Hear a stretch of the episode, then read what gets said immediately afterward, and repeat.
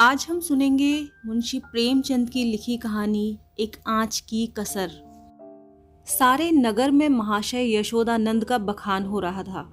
नगर ही में नहीं, समस्त प्रांत में उनकी कीर्ति गाई जाती थी। समाचार पत्रों में टिप्पणियाँ हो रही थी। मित्रों में प्रशंसापूर्ण पत्रों का तांता लगा हुआ था। समाज सेवा इसको कहते हैं। उन्नत विचार के लोग ऐसा ही करते हैं। महाशय जी ने शिक्षित समुदाय का मुख उज्जवल कर दिया। अब कौन यह कहने का साहस कर सकता है कि हमारे नेता केवल बात के धनी हैं, काम के धनी नहीं। महाशय जी चाहते तो अपने पुत्र के लिए उन्हें कम से कम बीस हज़ार रुपये दहेज में मिलते, उस पर खुशामद घाते में, मगर लाला साहब ने सिद्धांत के सामने धन की रत्ती परवाह न की। और अपने पुत्र का विवाह बिना एक पाई दहेज लिए स्वीकार किया। वाह वाह, किस्मत हो तो ऐसी हो। सिद्धांत प्रेम हो तो ऐसा हो। आदर्श पालन हो तो ऐसा हो। वाह रे सच्चे वीर। अपनी माता के सच्चे सपूत तूने वह कर दिखाया जो कभी किसी ने न किया था। हम बड़े गर्व से तेरे सामने मस्तक नवाते हैं। महाशय यशोदानंद के दो पुत्र थे।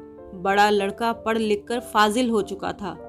उसी का विवाह हो रहा था और जैसा हम देख चुके हैं, बिना कुछ दहेज लिए। आज वर का तिलक था। शाहजहांपुर के महाशय स्वामी दयाल तिलक लेकर आने वाले थे। शहर के गणमान्य सज्जनों को निमंत्रण दे दिए थे। वे लोग जमा हो गए थे। महफिल सजी हुई थी। एक प्रवीण सितारिया अपना कौशल दिखाकर लोगों को मुग्ध कर रहा था। दावत का सामान भी तैयार था। मित्रगण यशोदानंद को बधाइयाँ दे रहे थे। एक महाशय बोले, तुमने तो कमाल कर दिया। दूसरे, कमाल, यह कहिए कि झंडे गाड़ दिए। अब तक जिसे देखा, मंच पर व्याख्यान झाड़ते ही देखा। जब काम करने का अवसर आता था तो लोग दुम दबा लेते थे। तीसरे कैसे कैसे बहाने गढ़े जाते हैं? साहब हमें तो दहेज से सख्त नफरत है। यह मेरे सिद्धांत के विरुद्ध है। पर करूँ क्या? बच्चे की अम्मी जान नहीं मानती। कोई अपने बाप पर फेंकता है, कोई किसी खुर्राट पर। चौथे अजी कितने तो ऐसे बेहया हैं जो साफ़ साफ़ कह देते हैं कि हमने लड़के की शिक्षा दीक्षा में जितना खर्च किया है, वह हमें मिलना चाहिए। मानो उन्होंने यह रुपए किसी बैंक में जमा किए थे। पांचवे खूब समझ रहा हूँ। आप लोग मुझ पर छींटे उड़ा रहे हैं। इसमें लड़के वालों का ही सारा दोष है या लड़की वाले का भी कुछ है? पहले, लड़की वाले का क्या दोष है, सिवाय इसके कि वह लड़की का बाप है? दूसरे, सारा दोष ईश्वर का जिसने लड़कियाँ पैदा की, क्यों? पांचवे, मैं यह नहीं कहता, न सारा दोष लड़की वाले का है, न सारा दोष लड़के वालों का। दोनों ही दोषी हैं। अगर लड़की वाला कुछ न देता तो उसे यह शिकायत करने का तो कोई अधिकार नहीं है कि डाल क्यों नहीं लाए, सुंदर जोड़े क्यों नहीं लाए, बाजे गाजे और धूमधाम के साथ क्यों नहीं आए, बताइए? चौथे हाँ आपका यह प्रश्न गौर करने लायक है। मेरी समझ में तो ऐसी दशा में लड़के के पिता से यह शिकायत नहीं होनी चाहिए। पांचवे तो यूँ कहिए कि दहेज की प्रथा के साथ ही डाल, गहने और जोड़ों की प्रथा भी त्याज्य है। केवल दहेज को मिटाने का प्रयत्न करना व्यर्थ है। यशोदानंद, यह भी थोथी दलील है। मैंने दहेज नहीं लिया है, लेकिन क्या डाल, गहने न ले जाऊँगा? दूसरा बोला, बीस हज़ार की रकम छोड़ दी?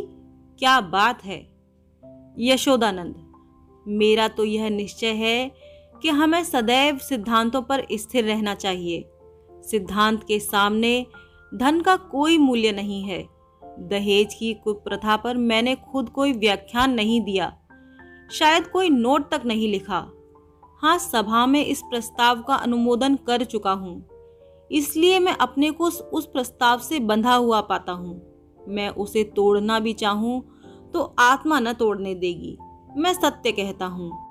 यह रुपए ले लूँ तो मुझे इतनी मानसिक वेदना होगी कि शायद मैं इस आघात से बच न सकूँ।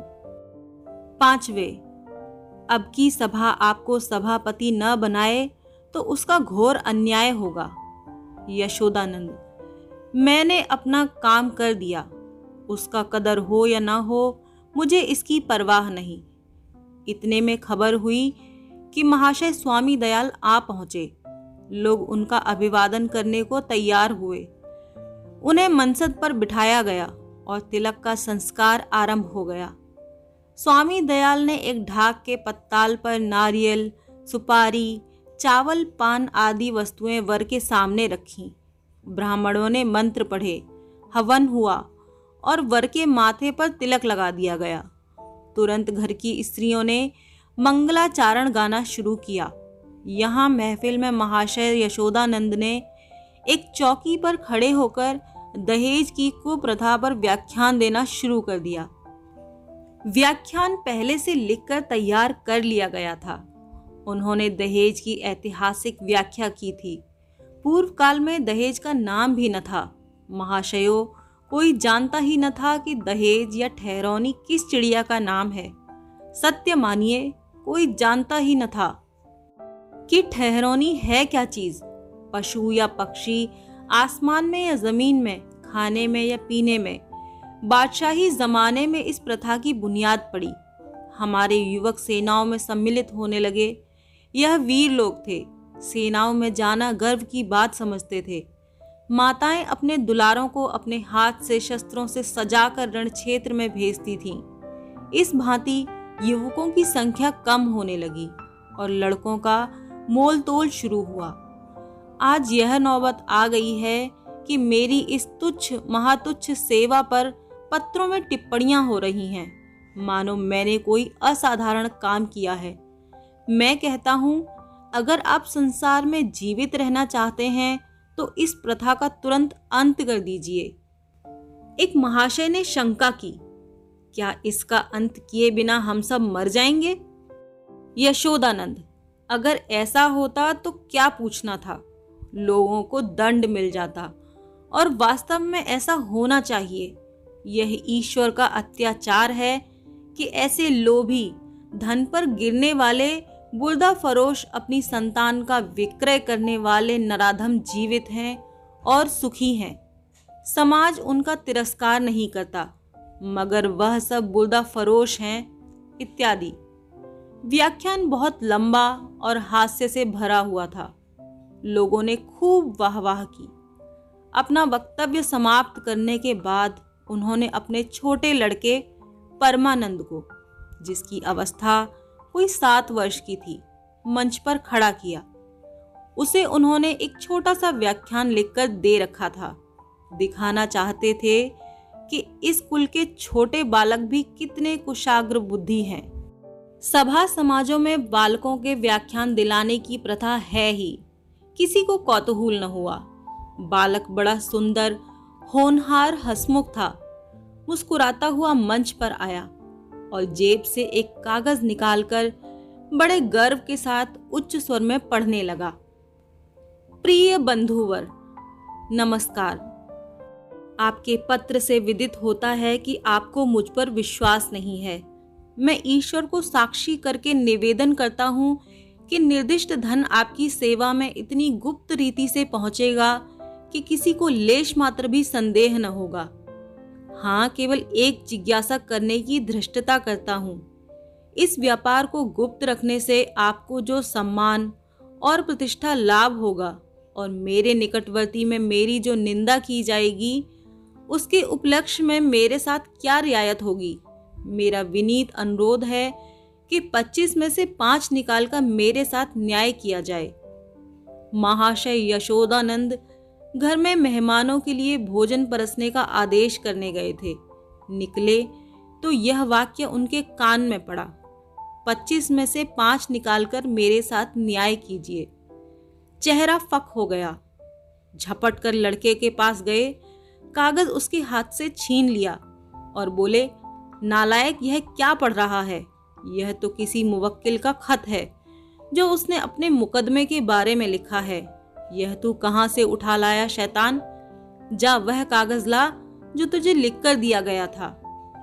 एक महाशय, पढ़ने दीजिए। इस तहरीर में जो लुत्फ है, वह किसी दूसरी तकरीर में न होगा। दूसरे, जादू वह जो सिर चढ़कर बोले। तीसरे अब जलसा बर्खास्त कीजिए, मैं तो चला। चौथे, यहाँ भी चलतू हुए। यशोदानंद, बैठिए बैठिए, पत्तल लगाए जा रहे हैं। पहले, बेटा परमानंद, जरा यहाँ तो आना। तुमने वह कागज़ कहाँ पाया? परमानंद, बाबूजी ही ने तो लिखकर अपनी मेज के अंदर रख दिया था। मुझसे कहा था कि इसे पढ़ना। अब नाहक मुझसे खफा हो रहे हैं। यशोदानंद वह यह कागज़ था, सुअर। मैंने तो मेज के ऊपर ही रख दिया था। तूने ड्रॉर में से यह कागज़ क्यों निकाला? परमानंद, मुझे मेज पर नहीं मिला था। यशोदानंद तो मुझसे क्यों नहीं कहा? ड्रॉर क्यों खोला? देखो, आज ऐसी खबर लेता हूँ कि तुम याद करोगे। पहले, यह आकाशवाणी है। दूसरे, इसको लीडरी कहते हैं कि अपना उल्लू भी सीधा करो और नेक नाम भी बनो। तीसरे, शर्म आनी चाहिए। यह त्याग से मिलता है धोखे दढ़ी से नहीं। चौथे, मिल तो गया था, पर एक आँच की कसर रह गई। पांचवे, ईश्वर पाखंडियों को यूँ ही दंड देता है। यह कहते हुए लोग उठ खड़े हुए। यशोदानंद समझ गए कि भंडा फूट गया। अब रंग ना जमेगा। बार बार परमानंद को कुपित नेत्रों से देखते थे और डंडा तौल कर रह जाते थे। इस शैतान ने आज जीती जिताई बाजी खो दी। मुँह में कालिख लग गई। सिर नीचा हो गया। गोली मार देने का काम किया है। उधर रास्ते में मित्र वर्ग में यूँ टिप्पणियाँ करते जा रहे थे। एक, ईश्वर ने मुँह में कैसी कालिख लगाई है कि हयादार होगा तो अब सूरत न दिखाएगा। दूसरा ऐसे ऐसे धनी, मानी, विद्वान लोग ऐसे पतित हो सकते हैं? मुझे तो यही आश्चर्य है। लेना है तो खुले खजाने लो। कौन तुम्हारा हाथ पकड़ता है? यह क्या कि माल भी चुपके चुपके उड़ाओ और यश भी कमाओ? तीसरा, मक्कार का मुँह काला। चौथा, यशोदानंद पर दया आ रही है। बेचारे ने इतनी धूर्तता की उस पर भी कलई खुल गई। बस एक आँच की कसर रह गई। आप सुन रहे थे मुंशी प्रेमचंद की लिखी कहानी, एक आँच की कसर।